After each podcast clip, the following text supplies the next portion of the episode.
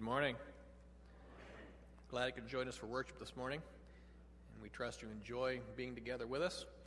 If your row has not already, passed the attendance pads that are should be on the outside, if you would do so, please. And as you sign in, kind of pay attention to the names of those in the row with you in case you don't know them. You'll be able to greet them a little bit later in the service. If it's your first time with us, we're glad you're here, and uh, we would ask you allow us to give us some inform- give you some information about our church. It's a packet that tells you more about the ministries here at Alden Union. There's a card also in this packet that we ask you take out out of the packet immediately and fill out and put it in the offering plate a little bit later so we could acknowledge visit by letter. So if it's your first time with us, if you'd raise your hand, Pastor Paul will be coming up the center aisle. Just keep it up till he's next to you, to you, and he'll make sure you get that packet of information.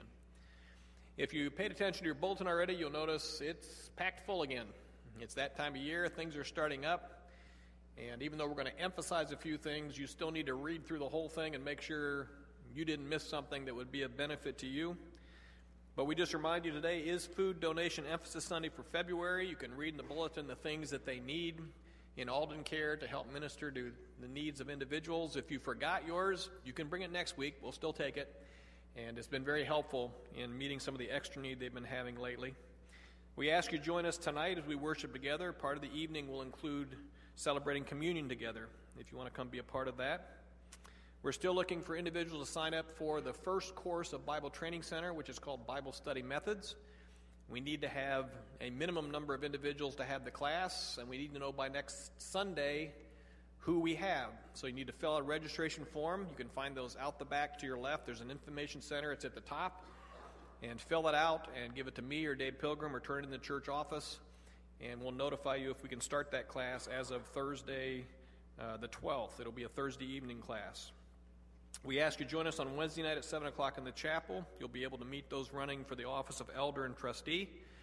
And then we'll have our regular prayer time as well. Uh, men, you need to register, register today if you want to do the bowling ministry that they're having together. The annual congregational meeting will be held Wednesday, February 11th at 7:30 p.m. A quorum of 140 members is required for an official meeting. You're invited to come early for dessert served in Fellowship Hall at 645. So we ask that all members come on Wednesday, February 11th, so we can celebrate what God did in the past year and look together for what God will be doing this next year in our fellowship. And then missionary conference is coming up in a month. And so you'll notice hospitality needs are explained in the bulletin, and we need a number to sign up for that. So pay attention to what's there and please sign up for those things that you're able to do.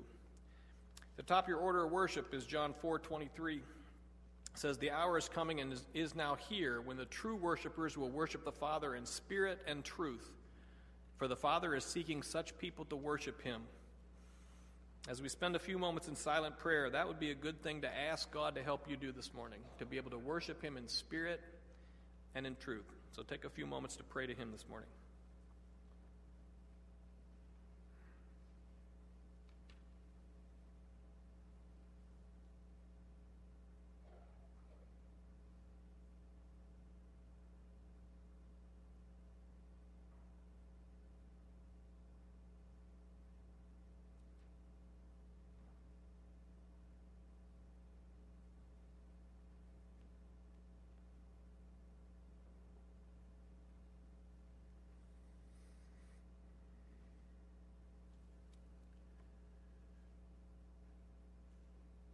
Our Heavenly Father is the Lord, the Almighty, the King of creation, in addition to being our Father.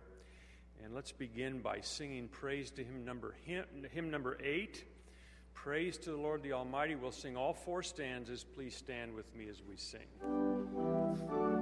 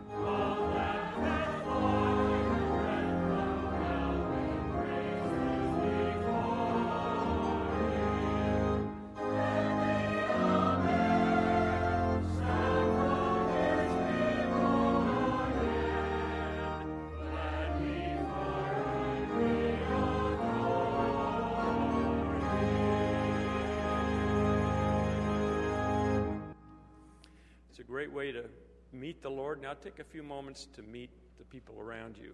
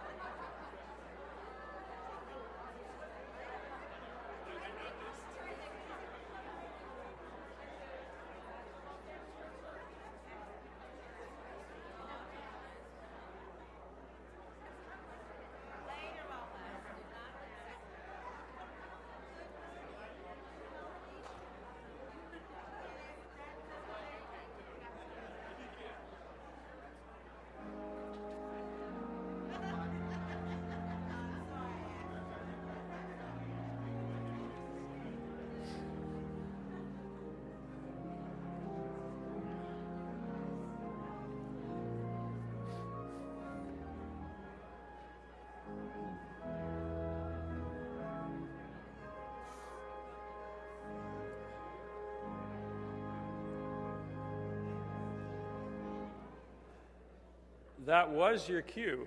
you can find a place we'll continue our worship.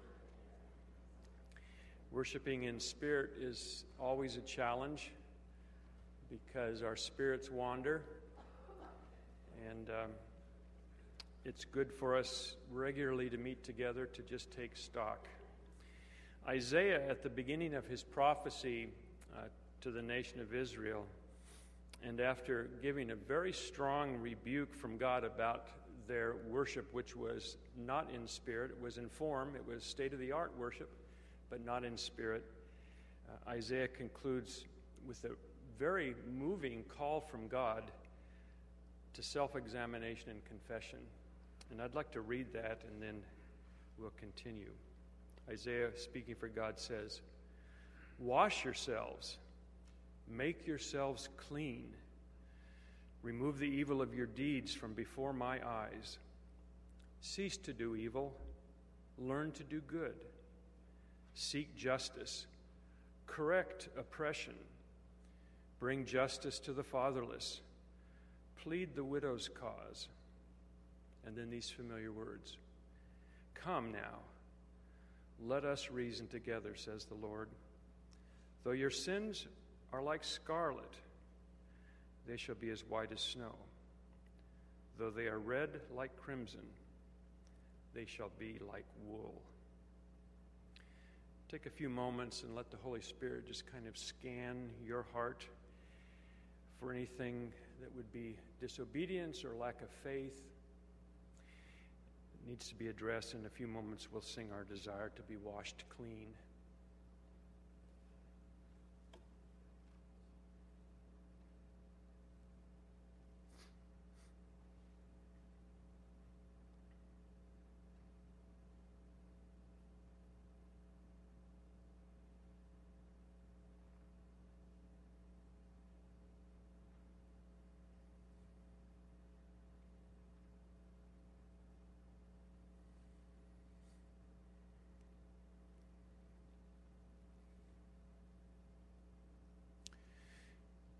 Find a hymnal again and turn to 438, we're actually going to sing this to a different tune, the tune you know for Abide with Me, but the words are in 438, verses 1 and 2.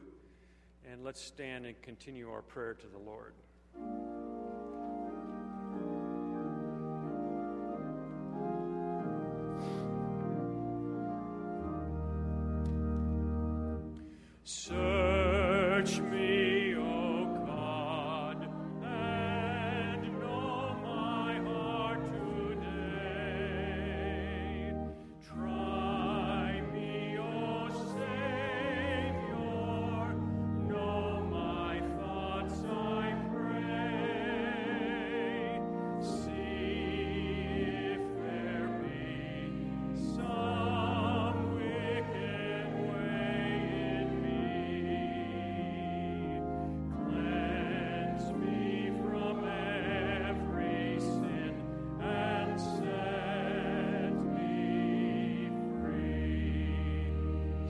Two is the last.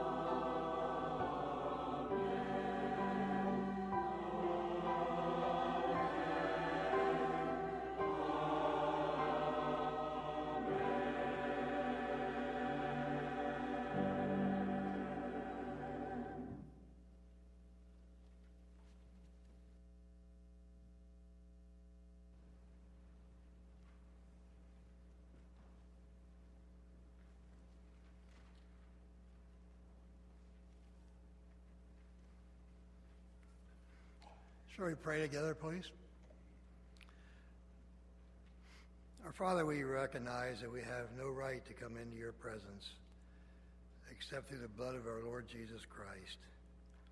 That we can come to the throne of grace. It's a throne of grace because of his ultimate sacrifice for us. And we pray, Father, as we come into your presence, that our hearts might be right with you. We pray your forgiveness and cleansing for sin that would stand in our way. We pray you will help us to come to you worshipfully, that we'll come to you with reverence, recognizing that you are our Father, and that we may come to you through your Son, the Lord Jesus Christ. We thank you for this time together, this opportunity to worship. Thank you we can worship in freedom and safety because of thy mercy. And we pray that as we continue in our worship service today, that it may be with a uh, sense of your presence, the desire to do your will, to that you may have your way in our lives, and that we it's not just a form or formality, but it's a reality of our relationship with you and a desire to follow you and serve you.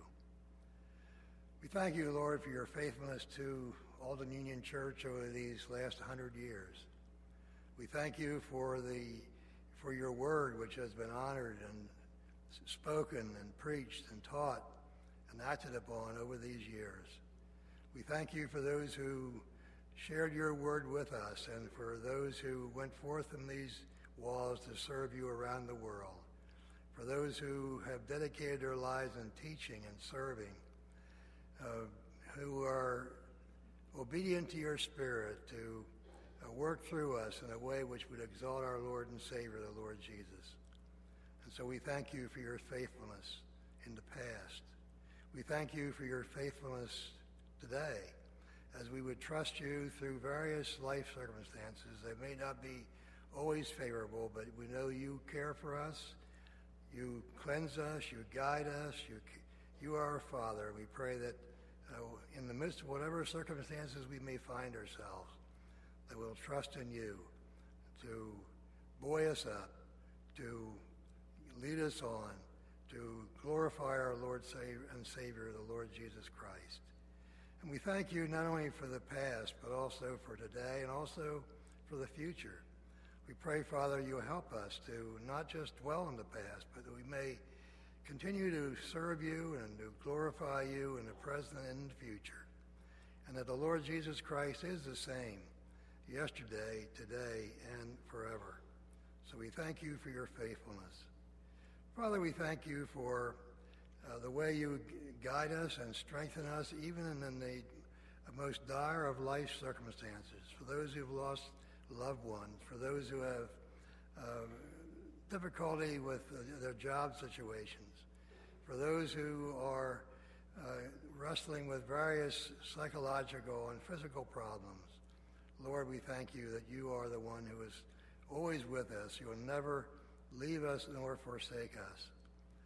I pray especially today for Pastor Rich Landowski and the difficulties he's experiencing with headaches and other issues. We pray that you may heal him, that you may restore him uh, to full strength for the ministry you have for him in our midst.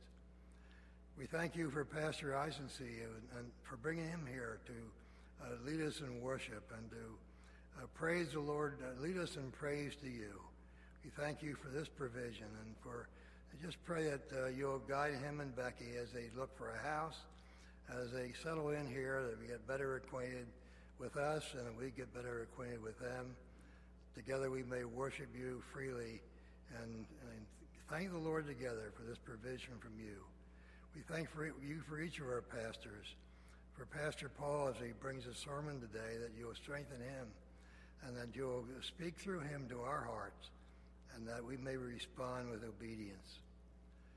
Father, we think of the various activities that are in our bulletin and the, the need for help in so many areas. We pray that we, as members of the body of Christ, may exercise the gifts given to us by your Spirit and, and exercise those gifts in areas of service that are so necessary and needed here at Alden Union. We praise you for ESL and for uh, Allison Miller and for her headship of that ministry and for uh, the growth that we see there and for many who are responding in service to you as well as uh, to come and uh, uh, learn more about the language but also learn more about you. We pray that this may continue to grow and that your name may be exalted in their midst. We're thinking today as Food Donation Sunday that you would mightily bless through Alden Care as uh, physical needs are being met through that and through those people who serve with Alden Care. We pray that you open our hearts to share uh, material needs that uh, others have. We share from the, the wealth that you've given to us. Uh, we may be an encouragement to those who are needy, especially materially at this time. And for those who have difficulty in job situations, we pray that there may be the provision of their needs uh, as day by day they trust in you for sustenance from you.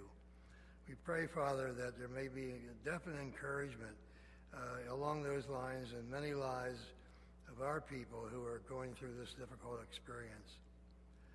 Father, we pray for the missionary conference coming up and the uh, 80th anniversary of that conference and for your faithfulness over the years and sending forth uh, missionaries from this place to serve you around the world. And I pray for the preparations of this and that this may be a time of rejoicing for your uh, headship and for your sending and for your grace in sending these people forward, that your name may be exalted among the nations. We pray, Father, for those in, uh, that we're uh, remembering today, especially among our, our military.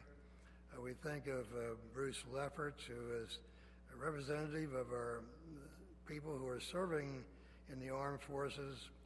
We think of Bruce especially and his family over in Italy, and we pray for uh, Leanne, his wife, as uh, she cares for the three children while Bruce is often away uh, on uh, various assignments. And we just pray, commit that family to you, and also each one of those who serve that our country, that they may be protected, that you may uh, show through them uh, your mighty power, and it's your mighty provision and your grace in their lives and protection, and working through them to be a testimony wherever you planted them. We pray also for David Rizzo and for Ann Rosowski, who are uh, college students, representative of all of our college students away at school. We pray that you'll help them to not only uh, thrive mentally, but also that they may be a light in the area in which you place them, in the classroom, in front of professors and fellow students, that you may bless them, Lord, and protect them and help them to be a testimony uh, in, the, in the colleges where they are going, that uh, they not only may uh, develop uh, uh, mentally, that they also may show forth to their uh, fellow students and teachers the grace of our Lord Jesus Christ flowing through their lives. we think also of Dave Pilgrim, who's the leader of the week, vice chairman of the elders, chairman of the worship committee. We pray, Father, that you will minister to Dave, especially as he's having uh, difficulty with eyesight. We pray you restore his sight to him.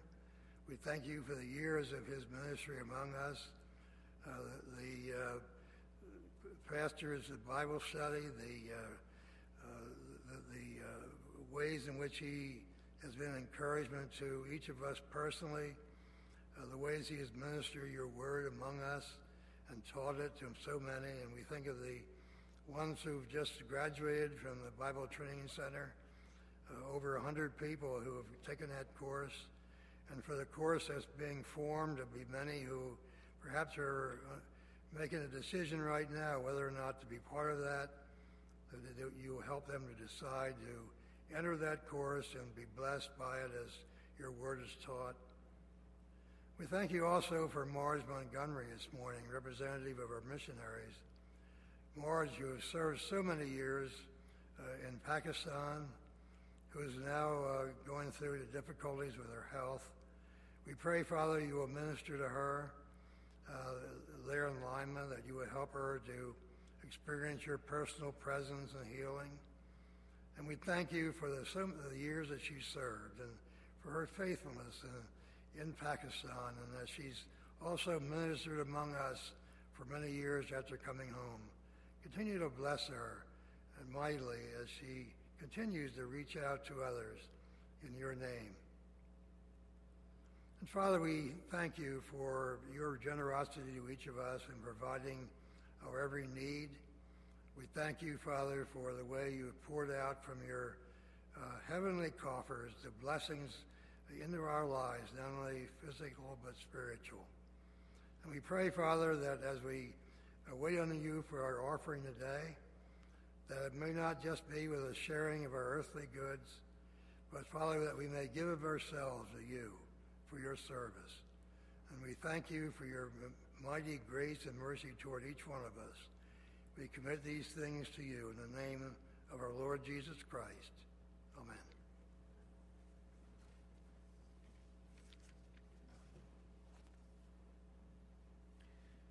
As the ushers come, would you stand and sing with me the doxology?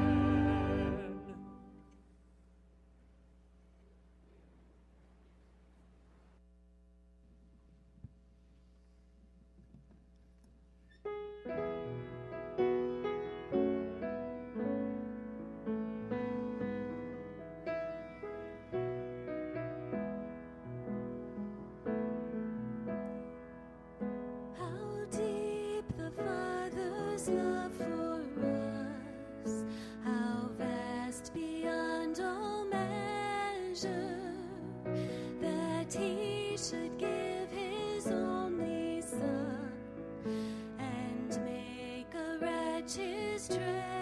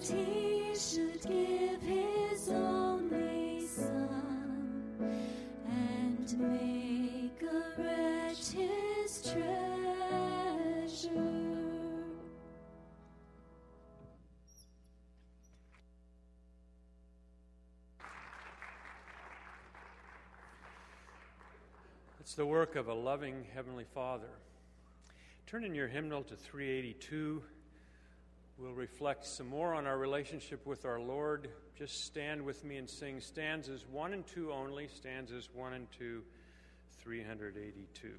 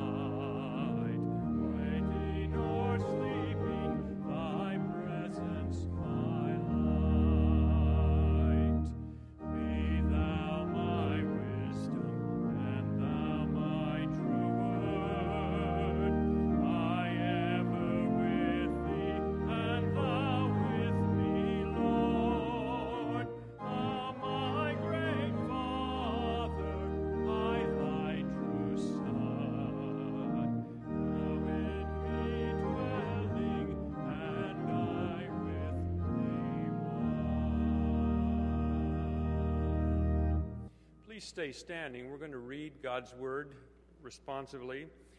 Uh, read the Lord's Prayer in a translation that's now from the past century. We can say that, but I think it's very fresh. And it may give us just a, a new insight, new way of thinking about it. So if we can have those on the screen, it's coming. This mystery. One more. There we go. Okay. I'll read the light or the darker italics if you read the bold white. When you pray, go into your own room, shut your door, and pray to your Father privately. Your Father, who sees all private things, will reward you. And when you pray, don't rattle off long prayers like the pagans who think they will be heard because they use so many words. Don't be like them. After all, God, who is your Father, knows your needs before you ask Him. Pray like this, then Father, may your name be honored. May your kingdom come and your will be done on earth as it is in heaven. Give us this day the bread we need. Forgive us what we owe to you, as we also have forgiven those who owe anything to us. Keep us clear of temptation and save us from evil. You can be seated.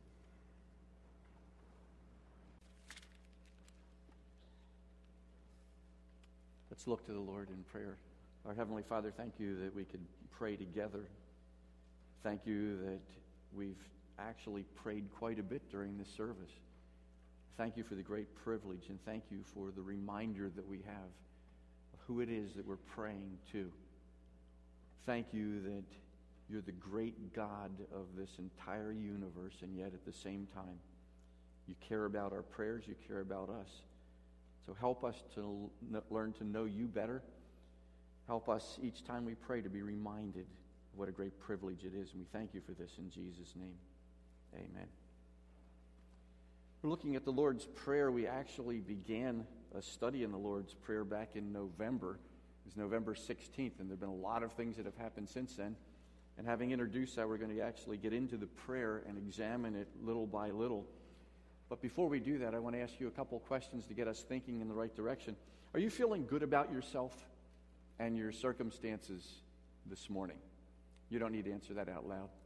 But are you feeling good? Uh, last Sunday night, Pastor Kevin was talking about troubles. Does anybody have troubles? And I think that lots of people have troubles, and lots of people aren't feeling necessarily real good about themselves or their circumstances. Some are, but a lot of people are not. Is it possible that you're in a prolonged post holiday blues slump? I mean, it's prolonged. Maybe it's lasting seven or eight years by now and it's exacerbated maybe by the temperature or by the, um, the threats of the weather. Not the weather, the weather's been fine, but the threats of the weather that keep on coming sometimes can get us down. Or maybe for you, life is a little bit dull. Maybe it's a little bit boring. It's kind of ho hum right now for you. Maybe life is troublesome and scary. Or maybe you feel a sense of failure in your life. That happens, they say, sometimes when you approach a significant birthday or a milestone and you start to look back and you say, you know what? I never became what I thought I would become. I never accomplished what I hoped that I would accomplish. And you look back and you see a sense of failure. Sometimes you see it in your family. You say, I, I wish I could have been a better this, or I wish I could have been a better that. Those things happen. Maybe you're lonely. Maybe you're hurting. Maybe you feel okay. There's nothing seriously wrong at the moment. But again, we've learned if you wait, things have a tendency to change. Well, in any case, if you want to feel better about yourself, if you want to feel, feel better about life in general, don't seek ways to build yourself up and custom make your circumstances. Isn't that what we do? We try to find ways to get around the circumstances of life and we try to custom make them for us. But you don't really need courses in self actualization. You don't need, I'm okay, you're okay, or you can make something of yourself. That's not really what we need. What we need is something very, very simple. And it's what we're aiming at this morning. We need to learn to know God better and to trust Him more. And then He takes care of all the rest. Learning to know God better, trusting Him more. We recognize if we know Him the right way, if we trust Him, that our lives and our circumstances will then be seen from His perspective, not ours. Our outlook on life and on ourselves will become His outlook, and that's the way that it should be. So this morning we're looking at two words in the Lord's Prayer. They're two very encouraging words, uplifting, and I might even say they're very exciting words. Two words that can take us from despair, if that's where we find ourselves now, to joy. From a feeling of failure to a sense of victory. Two words that make a big, huge difference in our lives. And of course, the two words are our Father. We should never say them as a mechanical beginning to a prayer, some type of obligatory salutation. You know how we begin a letter? We've got to begin it somehow. So, dear Kevin, dear Melissa, and so we've got to begin a prayer somehow. So it's Our Father, Dear Heavenly Father, or however it may be. But it should never be simply mechanical. Here's how I begin my prayer. When I begin a prayer like the Lord's Prayer with Our Father, that says something. That says a whole lot. And in fact, it tempers the entire prayer and our daily being. So I would encourage you if nothing else, to think about what it is when we're praying. And you're not going to be able to think about all that's going to take place in the next 25 minutes. You're not going to be able to think about that every time you say Our Father, but maybe you'll think of some part of that. Maybe you'll think about the fact that we're praying to a Father who has a great, great love for us. I'd like to ask you if you'd do me this favor, and that would be to think right now about all of the great attributes and characteristics of fathers at their best. You can just think about that right now. Think about everything good that you can think of about fathers. Then I'm going to ask you to do some mathematics. I'm going to ask you to multiply those thoughts you're having right now by infinity. And you know what that will get you? A small glimpse of what our Heavenly Father is like. It won't even begin to approach it, but we think about all the best attributes and characteristics of fathers that we know of we multiply it by infinity, we'll be going in the right direction when we think about what a great God we have as our Father. Be sure to understand how personal the relationship is with our Father. Be sure to think in terms of the fact that we can meditate on the qualities of the Lord for the rich value that is there. There's a meaning all by themselves in there. So that's one of the reasons why we're going to be looking at these two words for two weeks. Our Father. And we're taking all these great attributes of God. But please, again, understand who He really is. He is not a heavenly boss. I hesitated to put this picture up, but it looks so much like Paul Ruda. That's why I didn't want to put it up. but don't think of Paul Ruda. Think of uh, God is not a heavenly boss, nor is he a heavenly drill sergeant nor is he a heavenly heavy. Or at the same time, he's not a cosmic killjoy. He's not a deadbeat dad. And many times we think of fathers and we're thinking about some of these things. This is not our God. He is not any of these things. We're often warned today that in today's world, we should think of another way to portray God. The image of father is not a good one in many places. And so we're told, let's not portray God as Father. A lot of people will shrink back from that. And it's true, many fathers are indifferent to their children. Many of them are apathetic, even violent or abusive or destructive to their children. I hate to even say that, but we know what our world is like today, and we know that all of that kind of thing takes place. Some kids don't know their fathers, some of them don't remember their fathers. All they have are bitter recollection of someone who ran out of the house. And I, have heard this from this morning after the service. Some people said, you know, it took me back 40 years in my thinking, and it's still there. It's still very present. Those feelings about fathers who, to some of the children, you can't even bring it up because the mother then reacts against that. The father that's deserted them or done some things that he should not have done. So much so that the attitude many people have is if God is a father, no thanks. I'll take my chances on my own. I don't need that kind of help. Well, what do we do about this kind of a hang up? Do we downplay God as father? Do we make him gender neutral? No, we don't do that because the Bible presents God as our father. What we need to do is to show God as the perfect, ultimate father, not one out of a universal pool. God is not a father, He is the unique father. The way fathers should be, unfortunately, not the way they are. Some of us are blessed. We've had fathers who have given us so much, and we should be very grateful to the Lord for that. We've got fathers that, as we look to them, it points us in the right direction when we think about God, but even the best of the fathers stop short when we're thinking about our Heavenly Father. We're thinking about our Father who's in heaven. You know, though, that should challenge all of us who are fathers? It should challenge our fathering. Like it or not, the first thing children learn about fathers is from us who are fathers.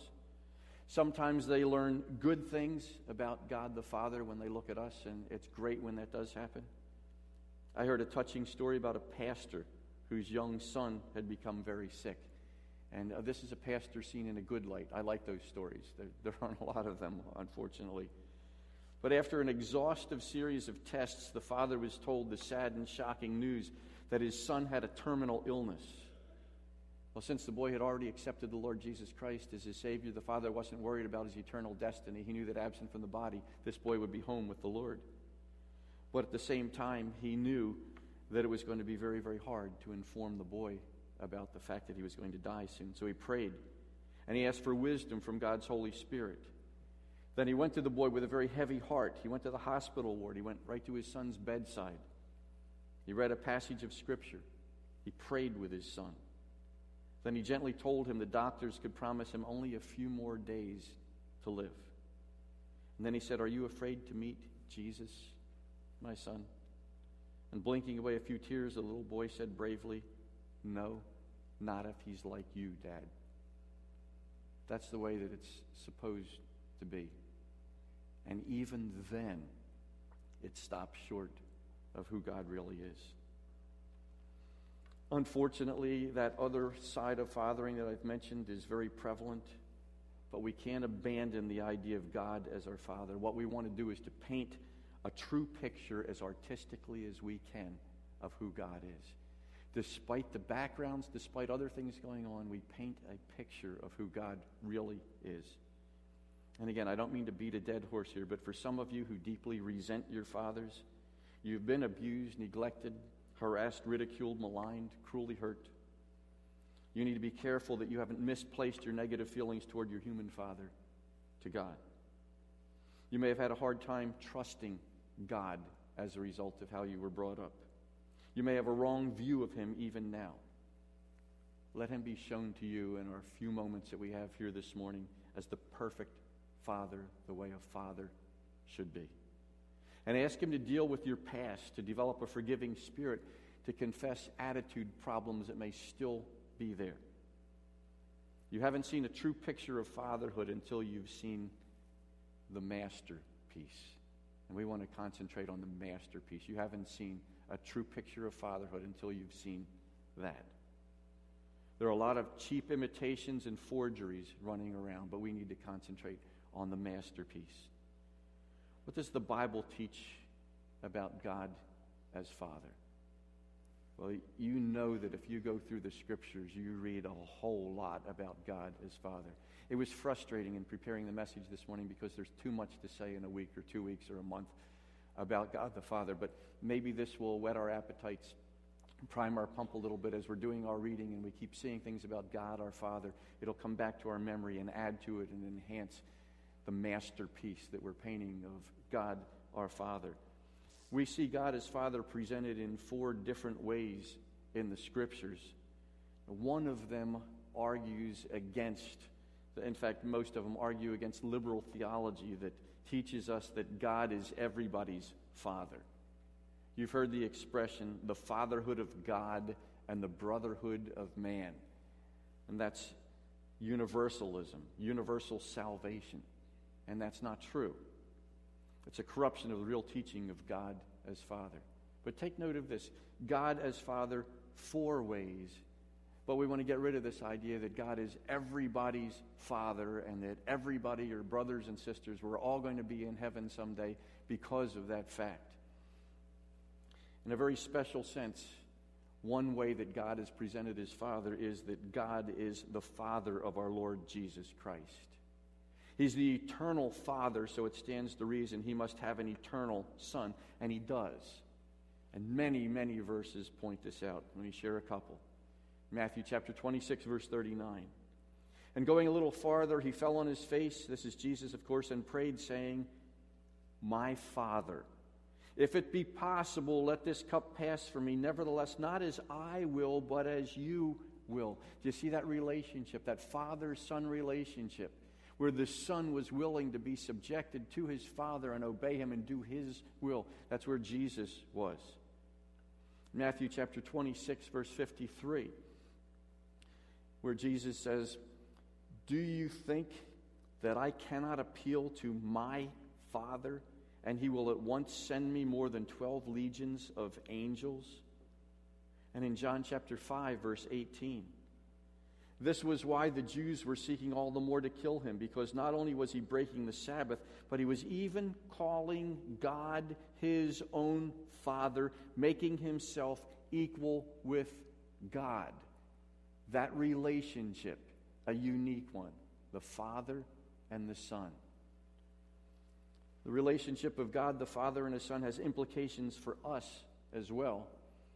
In Ephesians chapter 1 verse 3 and 1 Peter chapter 1 verse 3, they both say these words, "Blessed be the God and Father of our Lord Jesus Christ." In Ephesians chapter 1 verse 3, the reason for that blessing is because of this, who has blessed us in Christ with every spiritual blessing in the whole in the heavenly places. And so there are implications for us in this father-son relationship. In 1 Peter chapter 1 verse 3, the blessing is for this. According to his great mercy, he has caused us to be born again to a living hope through the resurrection of Jesus Christ from the dead. Every spiritual blessing, even our salvation, these verses are telling us, belong to the fact that there is an eternal Father who has an eternal Son, and He's blessed us in His Son.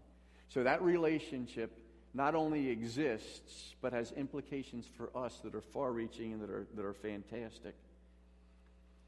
We also see God presented as Father in the Scriptures. God is the Father of Israel. Father of Israel. In Exodus chapter 4, verse 22, it says, Then you shall say to Pharaoh, Thus says the Lord, Israel is my firstborn son. Please continue to pray for the nation of Israel and pray that our country would support Israel as best we can do because Israel is still God's firstborn son, the apple of his eye. God loves the people of Israel. Jeremiah chapter 31 and verse 9. With weeping they shall come, and with pleas for mercy I will lead them back. I will make them walk by brick brooks of water in a straight path in which they shall not stumble. For I am a father in Israel, and Ephraim, another name for Israel, is my firstborn. So we see God presented as father to Jesus and as father to Israel. And then we see God is the father of creation and created beings. One example, Deuteronomy chapter 32, verse 6. Do you thus repay the Lord, you foolish and senseless people? Is not he your father who created you? who made you and established you. Elsewhere in the scriptures, he's called the Father of lights, the Father of spirits, the Father of man. And only in this one sense can he be said that God is the Father of mankind, and that's by virtue of creation. And so we have God as the Father of all of these things, and then finally, and very significant, God in a strictly defined sense is the father of the redeemed. That means he's the father of those of us who are in this building who've received the Lord Jesus Christ as our Savior. And this is unique. This is for us. He's our Father in a very special relationship, and it's a beautiful relationship. How does it happen? Very clear. John chapter 1, verse 12. But to all who did receive him, who believed in his name, he gave the right to become children of God. That's a right that we have to be children of God. That can only happen because we have a Father who gave us that right. And how does it come about? Those who receive him, those who believe in his name. John chapter 20, verse 17. Jesus said to her, and it's Mary in this case, Do not cling to me, for I have not yet ascended to the Father, but go to my brothers and say to them, I am ascending to my Father and your Father, to my God and your God. Those who aren't members of God's family have another father, unfortunately. In John 8 44, Jesus said to some of them, You are of your father, the devil. And then he went on to explain further the implications of that. But the point is, the redeemed have a special relationship through faith. Galatians 3:26 For in Christ Jesus you are all sons of God through faith. John 1:12 says through believing and receiving the Lord Jesus. So God, our Father, for relationships, he's the father of Jesus, the father of Israel, the father of creation, but he's the father of the redeemed. He's the Father of all of us who are His children because we placed our faith and trust in the Lord Jesus. Which leads to another question How does our Heavenly Father relate to us as His children? How does He relate to us as His children? And I hope this will be a blessing in these next few minutes as we go through this. But I'd like to ask for your help for just a moment, and that is this What good things do we see fathers doing? This is participatory. So I'm going to ask you to help me. What good things do we see fathers doing? If you just call out, looking around your experience, your life, your world, what good things do we see fathers doing? Somebody call out. Wow, so everybody called out at once. Uh, guidance. Providing. He provides for us as our Heavenly Father. I heard helping, I think. I missed that. Somebody else yell it out. He protects us. Gotcha. Thank you. Okay. Did I hear love? Thank you. That's first on my list, so I wanted to make sure that got in there. Um, okay, we're thinking. We're thinking in terms of many things that he did. Since it's first on my list, we'll go right there. How does our Heavenly Father relate to us as his children? He loves us. There are people around, maybe people in our midst today, who don't feel very loved by anyone or anything. Please understand, God loves his children. We see this in a lot of ways, but one of the, one of the great ways is that we see it actually in Jesus himself.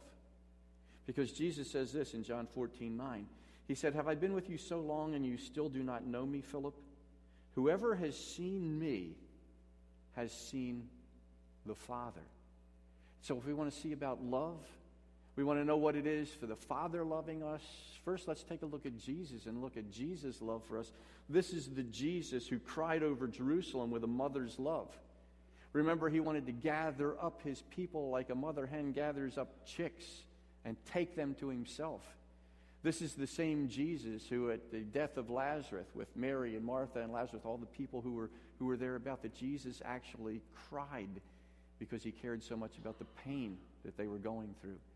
It's the same Jesus who gave up his life to die for us, and it's the same Father who sent his own Son to die for us. So when we're talking about good things that fathers do, we're talking about something our Father does better than any of them or any combination of them. He loves those who are his children. John 16, 27. For the Father himself loves you because you have loved me, Jesus said, and I believe that I came from God. And the song that was sung for us just a few moments ago. 1 John chapter 3 verse 1 see what kind of love the father has given to us the new international version says the love that he's lavished on us that we should be called children of god and so we are the reason why the world does not know us is that it did not know him so because god is our father he loves us with a perfect love. Nobody here is ever unloved for one second, not even one nanosecond. We're loved by our Father.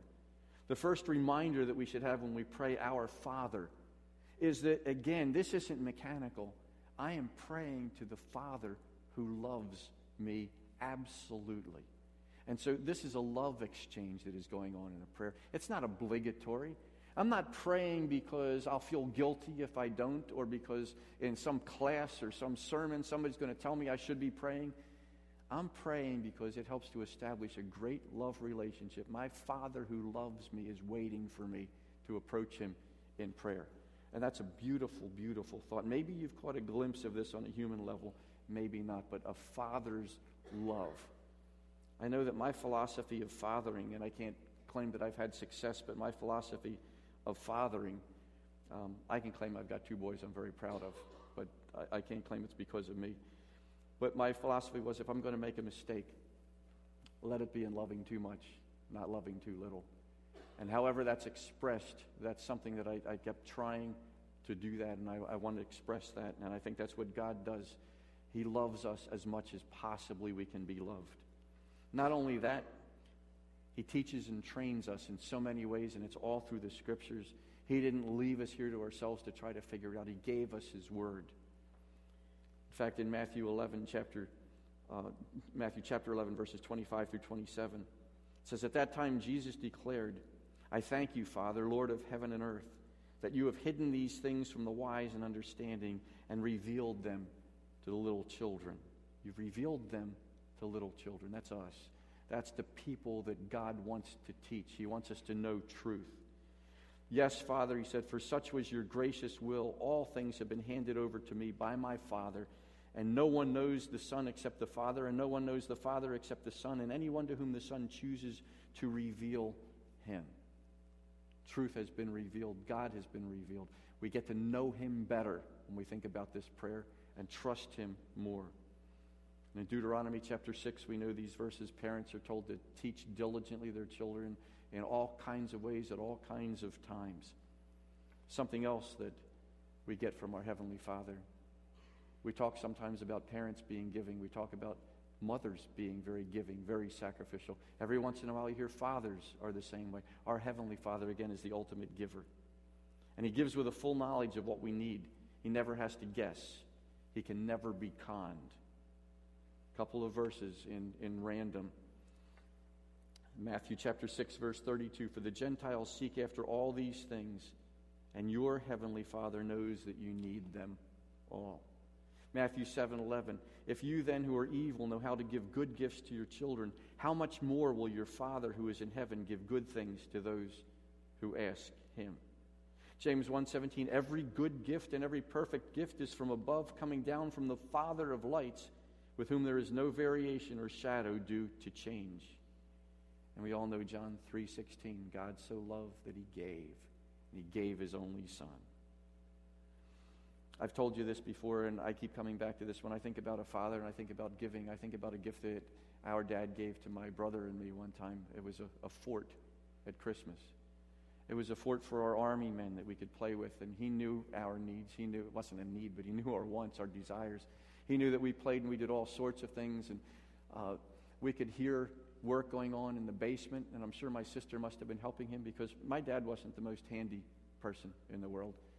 His tools were all in a drawer in the kitchen and a plastic bag that I believe probably came from Woolworths. Kind of hammer, you know, that has a little bit of piece of wood and then a little, little at the end, a little solid metal that you could maybe, maybe hammer something in. I'm not sure. But he was down there working and working and working. Came Christmas, we got this beautiful gift of a fort. I could not believe the workmanship. Maybe if I saw it today, I'd say, you know, that wasn't all that much. But at the time, it was, it was absolutely fantastic. Thinking in terms of a father giving, thinking about what God fashions for us every single day as he looks at us and plans for us and, and continues to give us. He gives a lot of things. He gives rewards, the Bible tells us. He gives the kingdom. He gives the Holy Spirit. He gives salvation. He gives whatever we ask according to His will. He gives us peace. He gives us unsearchable riches. He gives us strength. We could do a concordance study and we could go through and we could find out God gives us these and a whole lot of other things. What else does He do? He cares. He cares in a special way. Psalm 68, verse 5 says, He's the father of the fatherless and the protector of widows. That's God in His holy habitation, a God who cares. Matthew 6 26. Look at the birds of the air. They neither sow nor reap nor gather into barns, and yet your heavenly Father feeds them. Are you not of more value than they? He's good at taking care of the birds. Aren't you worth a whole lot more than the birds? Well, yeah, our Father cares for us. 2 Corinthians 1 3 says, Blessed be the God and Father of our Lord Jesus Christ, the Father of mercies and God of all comfort. Psalm 103, verse 13 As a father shows compassion to his children, so the Lord shows compassion to those who fear him. Another thing that we could say is that we have a Father, Heavenly Father, who disciplines us. He does it because it's for our own good. Proverbs 3:12 says because the Lord disciplines those he loves as a father the son he delights in. I go back to my own father again. It was Holy Thursday. We were having a communion service at the church where he served for many, many years. He was preaching a third of the message. I was preaching a third of the message, and another pastor was preaching a third of the message.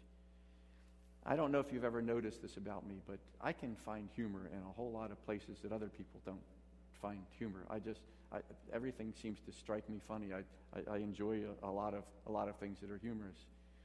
Well, it was the Holy Thursday service. It was a very sacred time. And I got up and I said something that could have been construed as a little bit frivolous for the occasion. Actually was frivolous for the occasion. And afterwards, my dad took me apart and he said, You know, son, there's a time and a place for everything. This was not the time and the place for you to go off on that little humorous tangent. Well, what was he doing? That was a father who's doing what he's supposed to be doing. That's a father who's disciplining someone that he loves or admonishing someone that he loves. And our Heavenly Father will do that for us when we step out of line as well.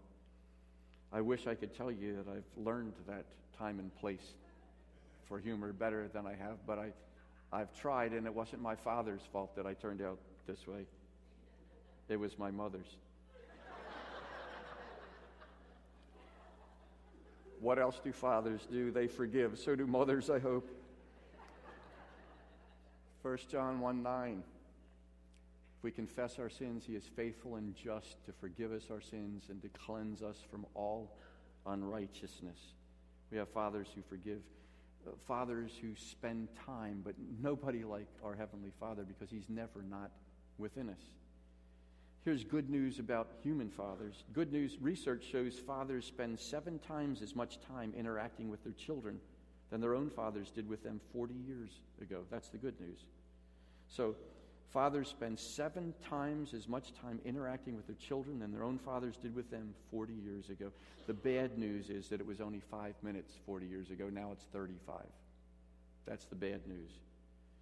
But the point is this we have a personal relationship with our Heavenly Father that is growing, and spending time is something that He does because He is vitally involved in every part of our lives. Some studies have shown, and I know there are other studies that have shown different things, but some studies have shown that the number one first word from a child, regardless of the gender of that child, is dad, da, da, that evolves into daddy. In the first century Palestine, a little Jewish infant would say Ab, Ab, Ab, that would evolve, evolve into Abba, Father, the Aramaic equivalent of daddy. Kittel pointed out that though the gospel writers used the Greek term for father, Jesus probably used the Aramaic Abba in all cases, particularly when he addressed his father God. This intimate father child relationship to God was something wholly new to Judaism, but not new to the believers in the Lord Jesus Christ. We understand what's going on with regard to that. So much so that in Romans chapter 8, verse 15, it says, For you did not receive the spirit of slavery to fall back into fear, but you have received the spirit of adoption as sons, by whom we cry, Abba, Father. Galatians 4 6, and because you are sons, God has sent the spirit of his Son into our hearts, crying, Abba, Father. That's relationship. That's spending time. That's growing intimate in that relationship. There are a lot of other things. I stopped at 10 and um, 8, 9, and 10. Father refereeing, protecting, speaking up for us, and so many other things that could be said.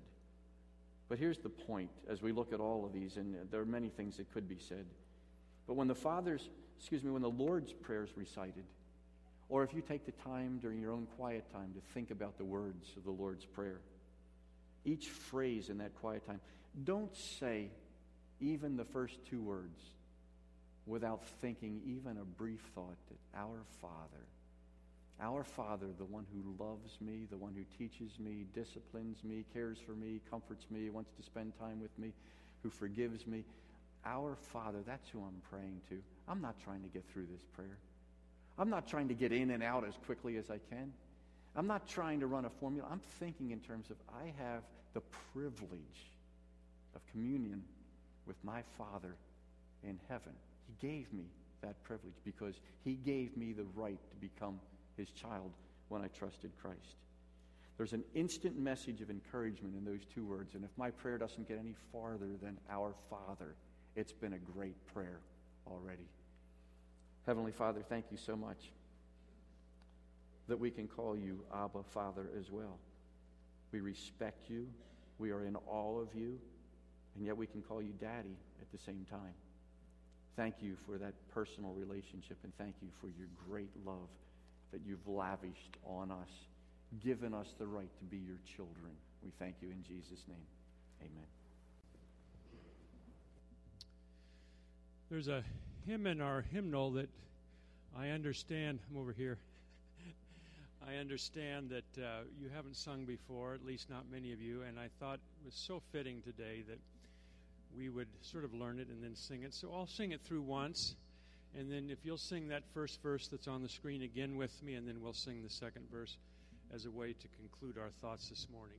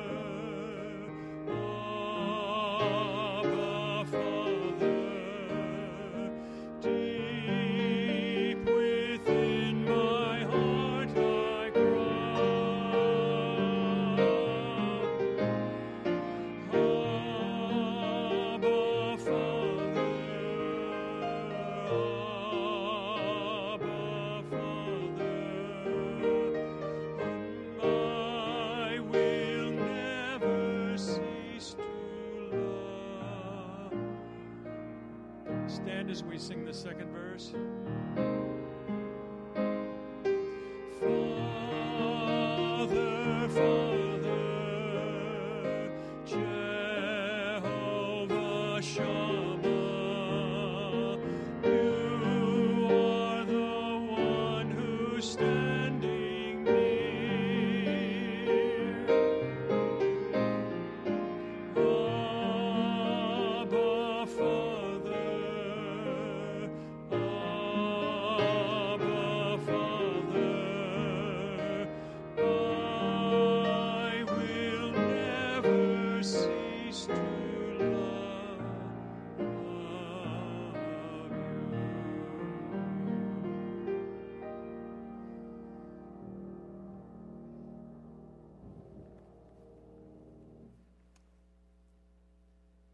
Heavenly Father. And we don't say that lightly. Thank you for helping us to get to know you a little better this morning and trust you more. Help us to take this into the world now. Thank you in Jesus' name.